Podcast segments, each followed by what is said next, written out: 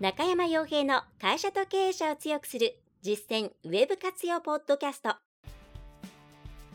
この番組では600社以上のウェブコンサル実績を持つ株式会社ラウンドナップ代表取締役の中山が会社経営者に必要な内容に絞り込んで抑えるべきウェブの話題やトピックスをビジネス目線でお伝えしています。皆さんこんにちは。ラウンドランプコンサルティングの中山です。それでは本日もですね会社と経営者を強くする実践ウェブ活用ポッドキャストを始めていきたいと思いますのでぜひともですね最後までお聞きいただければと思います。はい。まあ、もう3月も終わりに近いですね。今これ撮っているのが3月30日の19時、20時ぐらいということで、ちょっとしめやかにですね、えー、撮影をして、えー、短めに終わりたいと思います。まあ、あっという間にですね、3月の期末を迎えたという会社も多いかなと思いますが、まあ、ぜひですね、まあ、なんとなくこう、気分転換も兼ねて、えー、耳からいろんな情報を入れ、えー、入れていっていただければと思います。えー、それでは今回の話題なんですけれども、まあ、えーとですね、担当直入に言って、えー、中小企業はこう動画活用を自分たちでできるのかっていうところをお伝えできればと思います。えー、さらに言えば、うん、どうやったら、うん、中小企業がですね、え、まあ、中小企業というか、その自分たちでやるという前提で、どういう形で、え動画活用できるように、えなえなるか。どうやったら動画を活用できるようになれるかっていうところについて、えー、まあ、現場からのですねいろんな声をお伝えできればと思います。でうんまあ、そもそも動画っていうものを自分たちで編集してそれを使っちゃっていいものなんですかっていうことを質問されることもやっぱりあるんですよね。そのうんちゃんとしたものを作んなきゃいけないんじゃないかとかうんそれからうんある程度ちゃんと綺麗なものを作っていかなければならないんじゃないかっていうことを心配される方も多くって、まあ、それはですねある意味あの、まあ、そういうケースもあるんですよ。やっぱりその例えば商品の紹介をするにしてもですね高額な商品であったりライティングとかをきちんとやってあげることによってちゃんとその商品の良さとか、えー、正しい価値みたいなものが、えー、伝わるものっていうのもありますよね。特に高単価なもの。まあ極論言えば宝石とか装飾品とか、あるいは住宅とかですね、えー、設備とかそういったものになってくると、まあちゃんと撮らないとっていうのは一つ、まあ、てかちゃんと撮った動画が一つあって、まあその周りにですね、もう少し、えー、なんていうんでしょう、生っぽいいろんな動画があるっていうような形の方が、えー、やっぱりいいじゃないですか。はい。だからそういうのは、やっぱり商品とかサービスによって考えていくべきなんですけれども、まあ、そうじゃない一般的な、まあ、ほとんどですね89割の動画、えー、っていうものは一応皆さんの方でやれるようになることは、えー、できるというふうに考えていただいていいんじゃないかと思います。で、えーまあ、実際、まあ、皆さんが一番よく心配してるのってプロっぽくないプロっぽくないというか何て言うんだろうクオリティが低いとかうーんちゃんと何て言ったらいいんですかねまあテレビ的なものをやっぱ想定しちゃうじゃないですかあと動画の専門会社さんなんかに頼むとやっぱきっちりとしたものが上がってくるし、うん、でそういったものと比べて、えー、なんか素人っぽいものの動画をですね上げていいものかどうかっていう不安があると思うんですよ。でえー、まあ、それは先ほど申し上げたようにケースバイケースということもあるんですけれども実際こうなんでしょうね、えー、お客さんのにどういう動画が見られているかとか、まあ、実際どういうものを求めてますかっていうのを聞いてみたりするとですね皆さんにとってはお客さん、まあ、私にとってはお客さんのお客さんですけれどもと、まあ、もちろんちゃんとこうピシッと撮ったものも見たいけれどもそれ以上に嘘のない情報を得たいっていう声の方がやっぱり大きいですね。はい、今って、まあ、よく私加工の民主化がされている世界ですねって言いますけれど、まあ、大体のものって結構さらっと加工できちゃって綺麗に見えるじゃないですか昔例えば私が DTP を始めた20年ぐらい前っていうのはえー、まあ、フォトショップとかっていうのをね、難しいソフトでしたし、やり方なんていうのも全然一般的に広がっていなかったですし、またソフト自体もですね、まあ、平気で10万円とかですね、まあ、10万円はしなかったかな、でも、えー、一応フルセットでいろいろ買うと、まあえー、50万とか60万とかですねするフォトショップだけでも安くて67万かなそのぐらいするような、えー、状況でした。えーね、あの話それますけども Adobe の、えー、クリエイティブコレクションか CC っていう、まあ、今 CC っていう名前でもなくなったんですかね2010、20とか年号が入っちゃってますけどその前に CC、えー、え ?CC? あ CS かクリエイティブスイーツだったかな 僕は忘れてますけど、えー、CS6 とかですね、まあ、そういうスイーツ、クリエイティブスイーツですね。はい。Adobe 今、マーケティングスイーツっていうですね、あの、Adobe アナリティクスとか、あターゲットとか、そういう、まあ、導入するのに100万とか1000万とかですね、かかるマーケティングスイーツと、まあ、あと、今までのクリエイティブスイーツっていう、フォトショップとかイラストレーターとかのシリーズがあって、まあ、今、サブスクで月5000円とか6000円ぐらいで全部使えるっていう素晴らしい時代なんですけども、まあ、それが昔は、まあ、ものすごく高かったわけなんですが、まあ、さておきですね、えー、そういうものを使って、昔はレタッチとかをしなきゃいけなくって、加工っていうのが全く一般的な、一般の方々に開放されていなかったですよね。パソコンっていうので、そういうことをするスペックも足りなかったですし、まあ、それが今はもうスマホで全然いけるっていう形です。まあ、iPhone とかに入ってる CPU っていうのが、まあ、そんじょそこらですね、ノートパソコンより頭がいいなんていうのは、えー、よくニュースでやってますけれども、全くその通りで、えー、まあ、本当に iPhone なり、まあ、Android のいいものがあれば、動画の編集をして切り取ってクリップにするなんていうのは、まあ、簡単にできるわけですね。うん。で、ああとどこまで話したかな。で、その前提で、えー、っとですね、慣れてくれば、えー、そこそこのものっていうのはですね、全然取れてしまって、うん、で、そこで課題になってくるのは、もちろんその機材は十分なんですよ。機材は十分なんですけれども取り方とか話す人がどういうふうなことに気をつけなくてはいけないかとか喋り方とか、えー、プロットをどうするかとかそういった、えー、取られる側のいろんなこう、まあ、人間側のテクニックっていうものがえ、の方が、ま、はるかに重要なんですね。で機材としてはもう十分なものが実は手元にあるんですよ。であとはもうそれに対してやれるテクニックをどうやってて、え、ゲットするかっていうところになってきてでいやいややれるテクニックになってないです。もうじゃあプロの演者さん呼んでくるしかないんですかって言ったらそんなことはなくて先ほども申し上げましたけれどもとにかく企業あのお客さんって作られたものじゃなくて生っぽいものを求めてるんですね。だからあのある意味少し抜けてるぐらいがちょうどいいと思ってもらって、えー、いいです。さすがに喋り方が雑すぎるとかいやその不快な音が入っているとかダラダラダラダラ長いものを見せられるとかそういったものはダメですけれどもその多少揺れるとかですね多少画角が本当はこっちの方がいいなとか多少なんかこう、まあ、画面がちょっと暗いなとかっていうのは、まあ、むしろそっちの方が生っぽくて喜ばれるみたいなところがあるので皆さん全然臆することはないです。はい、とはいえとはいえですねちゃんと喋れたりとか言ってることが分かったりとか伝わったりする方がいいに決まっているわけです。じゃあそこをどうやったら、えー、最短で最短というか、ま、最短って言うとなんか情報商材っぽいですけどまあ学習できるかそして表に出せるかっていうところそしてそれをいかにリスクを、えー、最小限にして行えるかっていうことについて今こうやったらいいんじゃないかなっていうことをこの後お伝えできればと思います。はい、でそれはですねうん皆さん動画を作るそして、えー、活用するって言った時に頭の中に無意識にですね外に出すっていうのを考えてるんじゃないかなと思うんですね。つまりお客さんに見てもらう YouTube にアップしてそれを自分のサイトに貼り付けて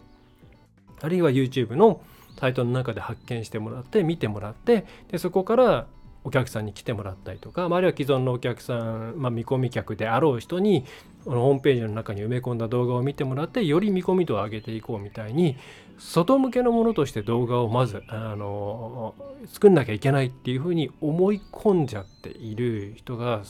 まあ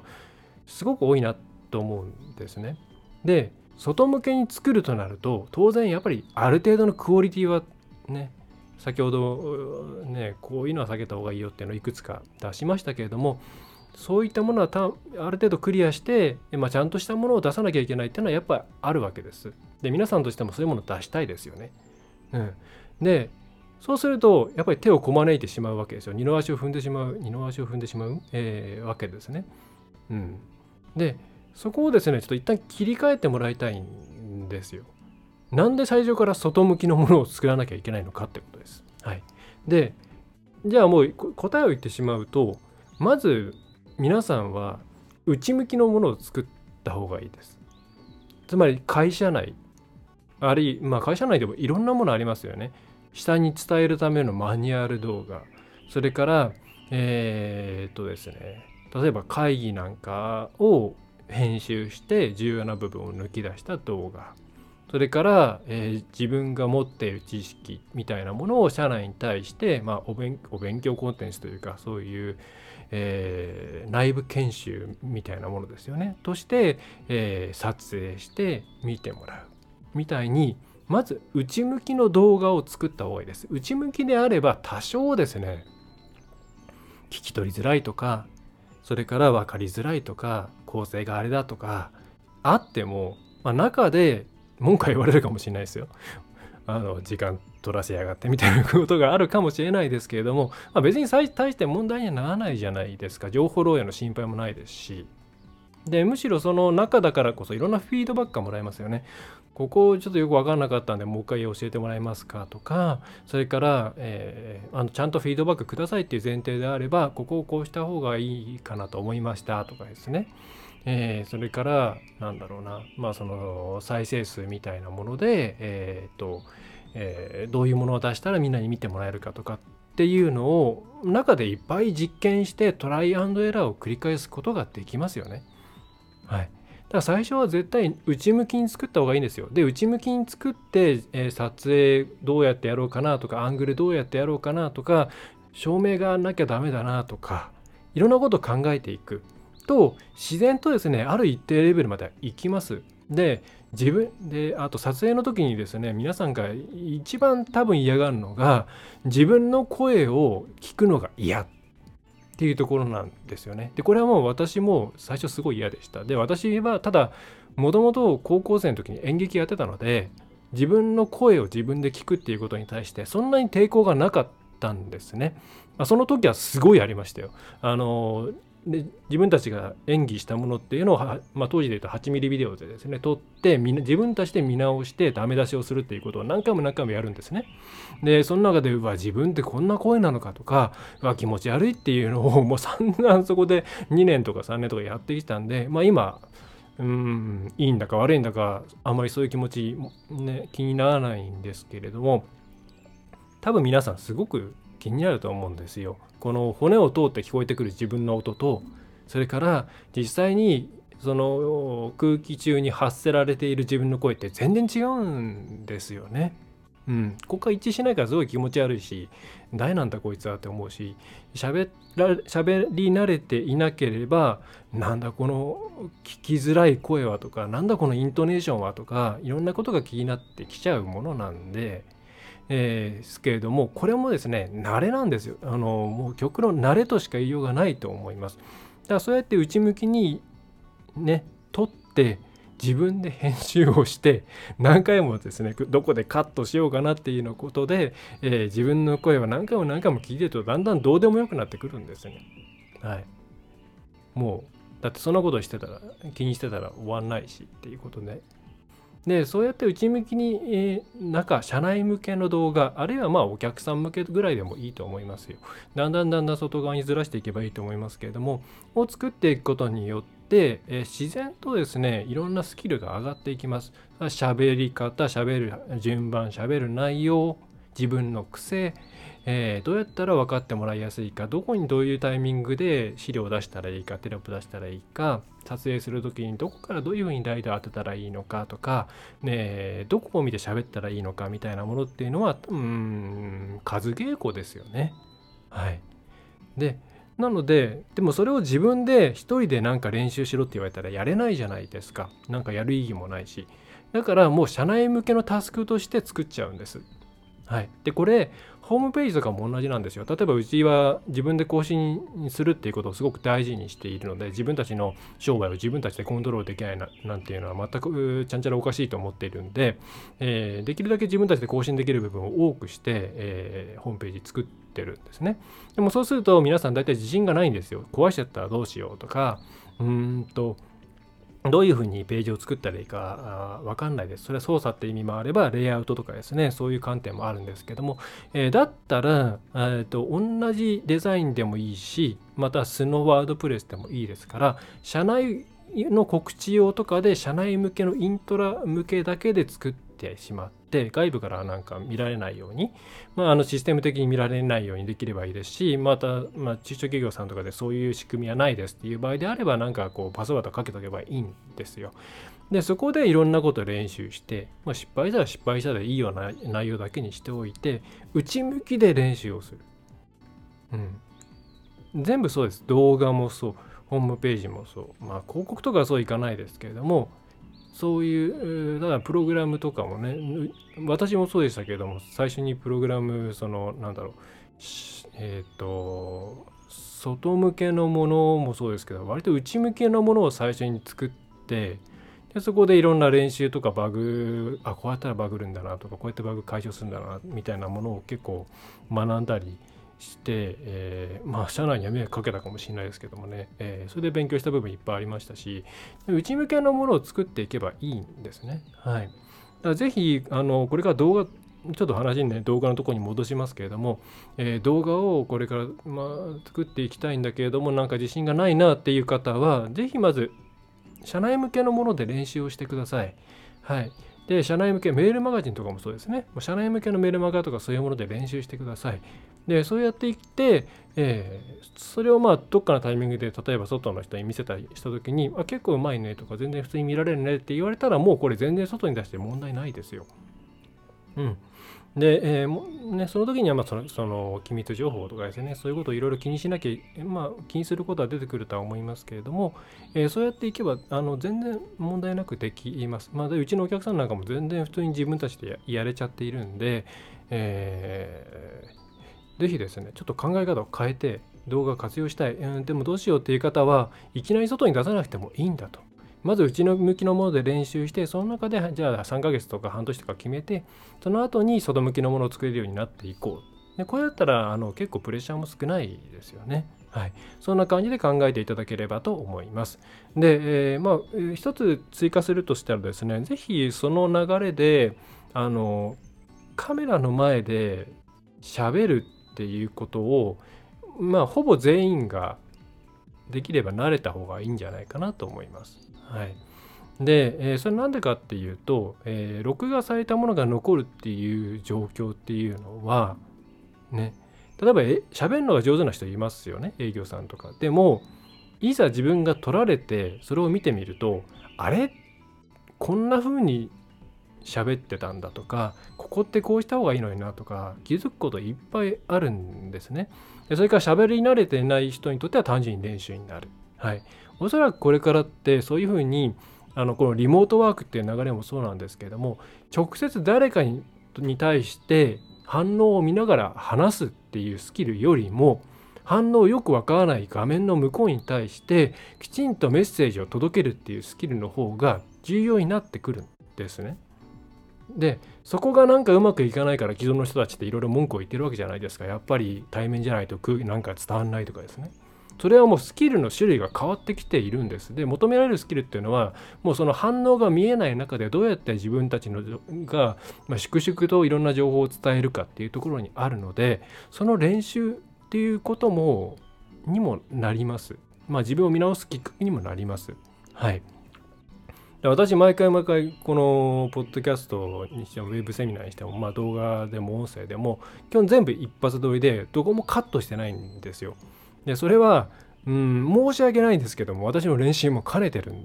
ですね。で後で聞車の中で聞いたりしてありゃーって思うことなんてまあ毎回あるわけですけれどもまあもうちょっと皆さんの肩を胸を借りて練習させてもらってるっていう形でやっててもう300回ぐらいになるんですかねっていう感じなんですよね。うんまあ、それにしてはどんぐらい上手くなってるのかなって気がしますけれども、うん、うんとね、今回今もまた話がそれましたけれども、えー、ちょっとじゃあ戻します。で、まとめに入ります。えー、まとめるとですね、えー、動画活用するのは必須です。で、えー、なんだろうな、えー、クオリティが必要なものに関しては外に作ってもらった方がいいと思いますけれどもそれ以外については生っぽいものを求めているっていうお客さんの意向もありますから皆さんの中で作れるようにしておいた方が良いです、えー、ただそれにあたっていろんなスキルが心配になってくると思います。いきなり作ると何か問題が起こることもあると思います。そういうことに関してはまずいきなり外向きのものを作るということではなくって内向き社内向きのものを作ることによって様々なスキルアップとかいろんなノウハウみたいなものを得てあげてください。またそれ,、えー、それを行っていくことによって撮影とか編集の技術も上がっていきますけれども皆さんがこれから必要となってくる、え、相手が目の前にいないけれどもメッセージを伝えなくてはならないというですね、え、状況でどう喋るかどういうふうに組み立っていけばいいのかっていうスキルアップにもつながっていくっていう非常に実践的な、うん、まあ一粒で 2, 2度も3度も美味しい内容になっていきます。はいえー、なのでそういう観点でですね、えー、外向きの動画を作れるようになって公開していっていただきたいですしまたうんビデオ会議とかそれから、えー、っとお客さんと顔を合わせていない状態での、えー、録画での情報発信とか、えー、ウェブセミナーとか、えー、そういったものにですね、えー、をもっとうまくやっていくための、えー、きっかけにしていただければと思います。はい。えー、ということで、えー、今回は以上になります。今回コンパクトにまとまったのかな？うーん、時間が何分だ？えー、ああ、でもまだ20分ぐらいか。ね、短くしなきゃいけないんですけどもね、なかなかって感じです。はい。えー、と、お知らせ、ないですね。はい。まあ、あの、長々と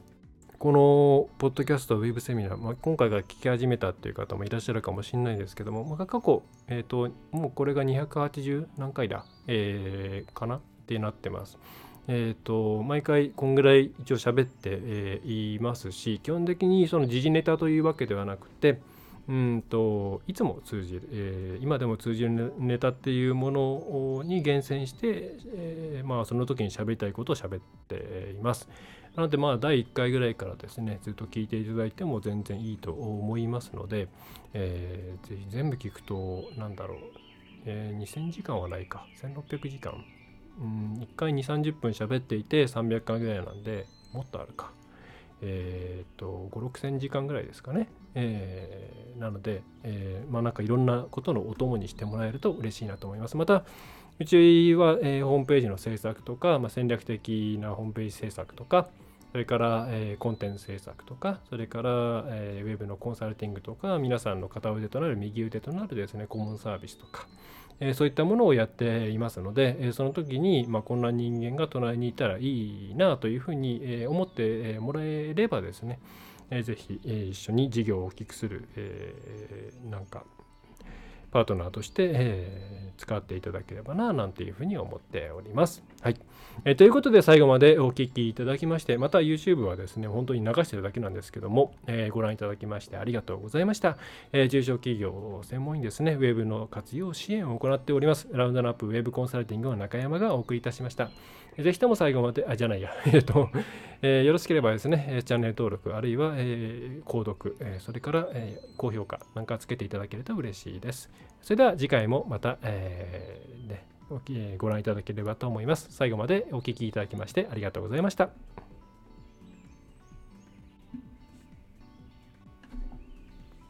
いかがでしたでしょうか？ご質問はいつでもフォームからお送りください。お待ちしております。